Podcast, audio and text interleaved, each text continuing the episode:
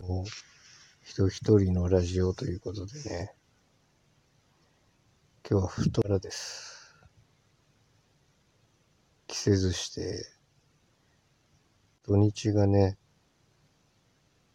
お仕事なくなっちゃいましたんで、金、月と休みの私は、なんと4連休になっちゃったんですけども、まあ写真撮りつつ、音楽聴きつつ、いろんな考え事しつつでやっておりますけどね。大変です。コロナでね。大変や。まあいいや、この放送ではね、まあ自分が写真を撮りますんで、その撮った写真についてああじゃねえ、こうじゃねえと言っていきながら、前半では僕の好きなアーティスト、版歌詞、曲の歌詞を紹介して、うんぬんかんぬんと何か言っていこうかなっていう、そういう放送ですね。今回に関してちょっとイレギュラーですけど、大体イレギュラーでやってんだけどね。今回自分の撮った写真ではないです、正確には。まあ、それは置いといて。歌詞だね。今日はね、反町ですよ。みんな大好き GTO。ポイズン。言いたいことも言えない、こんな、あ、言いたいことも言えない、こんな世の中に、に、だった気がする。ですね。から、流されることに慣れていくのかっていう、そんな一節が2番の B メロ最後にありますけど、A メロか。まさに、なんだろう。まあ、あえてそこを取り上げては、本当に今自分が思っていることというかというか、まあ、この曲全体が言ってることなんだけども、この曲は、反町隆史が25歳の時に使用してるんですわ。ですわ。で、25歳って、今年俺も25歳だから、一緒なんだよね。で、2歳の時の反町隆史が、実際に考えてたこと、社会とか、大人に対して思ったことを、割と素直に書いた、いい歌詞だと、ラジオでこの間自画自賛しておりました。で、まさにね、ってタイトルだけど、毒なわけよ。何が毒かって言ったら、まあ、日本の社会とか、教育とか、こういうものを見ていくとさ、なんか、みんなが、みんなが同じであるべきだっていうか、無個性であることを強要してくるような、そんな感覚を受けるわけですよ。で、俺は不良ってわけじゃなかったけど、学校行ってなくて、ある時期から。まあなんで行かなかったのかなとかを考えると、まあやっぱりその、みんなで、みんなと同じであれっってことを強要してくることが俺はすごく嫌だったというか、耐えられなかったですわ。まあ、それぞれさ、みんな人だから自分の何かコンプレックスじゃないけど、抱えてることって人それぞれあるはずなんだけど、そこを度外視して、そんなことは二の次にして、何かみんなと同じであるようにしなさいと。例えば俺の場合は髪の毛とかをよくたんだけど、まああんまり、に人と目を合わせたりとか、そういうのが好きじゃなかったというか苦手だったんですね。だから、あと単純に髪型にちょっとコンプレックスがありましたっていうんだけど、多分なんか、当時はもう、今もだけど、やっぱ人にめちゃくちゃ見られてんじゃねえかなとか、笑われるんじゃないって、そういう何か気持ちがあって、だから人と目を合わせるのが好きじゃなかったんだけど、まあそれさえも、そういうね、一応はこうあって嫌だったんだけど、でも髪長い、切ってこいって絶対言われるし、でも俺にはこういう理由があるんだよって言って俺は関係ない。無視されて、決まりだから、拘束だからって従わされるわけですよ。で、俺の場合はたまたまいうコンプレックスというか、何かがあったから、こう反発していただけれないんだけど、でもな、逆を考えると、周りのみんなっていうのは、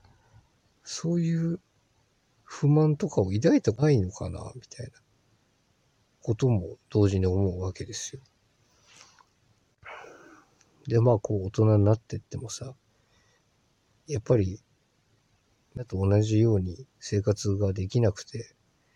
まあ、できなくてというか、そうではないことを選んで、今があるけど、まあ、当たり前に人生の目標を例えば家を建てる、家族を持つとか、そこに設定して、周りの友達を見ると、なんか、いいかな、それでってすげえ思っちゃうんですよね、俺の場合。そこをね、こう、ガツンと言ってくれてるんだよ、反町が。俺と同い年の反町がさ。流されることに慣れていくのかって。周りがそうだから、やっぱ自分もそうあるべきなんじゃないかってこう錯覚してしまう時があるんだけど、でも自分にとっての幸せ、最高点ってそこじゃないなって、やっぱ思うし、まあだろうね、洗脳とまでは言わないけど、まあこの同調力的なものが何か強い気がするんですわ。日本の社会って。社会知らないからわかんないけど。でもそこからちょっと抜け出す期間を自分で作れたというか。からまたちょっとなんか、こんな風なひねくれた考え方を持っちゃってんのかななんて思うんだけど。でも25鳥町は歌い出しから最後まで俺と同じ気持ちだったじゃないかなっていう。しかも俺は25歳の反町に、まさにそうだよねって共感してしまうね。だから、ポイズン聞いてみてください。言いたいことも言えないんだよ、この中じゃ。まあ、ここら辺でこうやって、一人で語って、吐き出してるやつもいるけどね。まあ、次、行きましょう。写真。で、今回の写真はね、さっきも言ったけど、俺が撮ったんじゃないんですわ。これはね、たまたま実家に帰った時が妹がクローゼットからこう大量の写真を引っ張り出してきてて、それを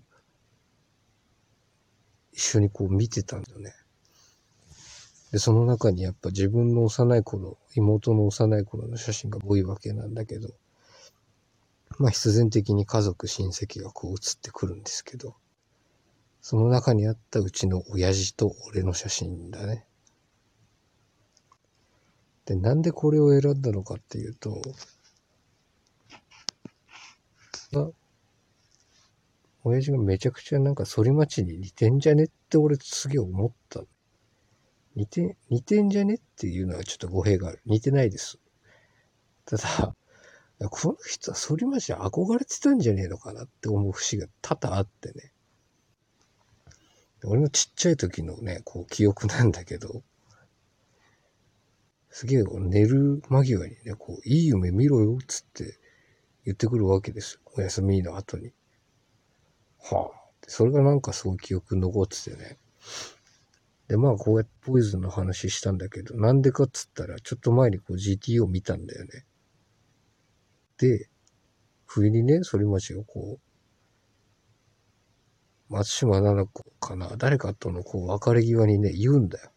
おう、いい夢見ろよって。あ、これもしかしてこれ親父、おい、みたいな感じになってさ、聞いてみたんだけど、そうじゃねえと。別にそんなんじゃねえしって言ってたけど、どうだかねっていう。でもまあすげえなんかいい写真だなって思うわ。今こう、自分も写真を撮っていて、何のためのかってすごい考えているんだけど、まあ、最終的にたどり着くのって、記録としての写真であってもいいのかなっていう。まあ、それ以外でも何でもないとは思うんだけど、ただ作品にするってなるとちょっとから外れる感じはあって、ただ、記録としての性質っていうのは絶対に外せなくて、それを見たときに何か情景が思い浮かんだりとか、あの頃の記憶とか、下手すりゃ匂いまで浮かんでくる写真だってあるんで。ただそれは、大衆の誰に、誰にでもこう同じこと言うわけじゃなくて、個人にとっての記録としての写真、こういう立ち位置もあっていいかなと。で、まさにそれを考えさせられて、本当にそうだなと。で、親父と一緒にこの写真見てさ、この時だよなって思い出話ができるのだって、その時写真を撮っていたからだってあってね。だからそういう写真を俺もこれからちょっと撮りたいなぁなんて、フィルムカメラも買ったんでね。まあ、次にそんな話もと思います。ありがとうございました。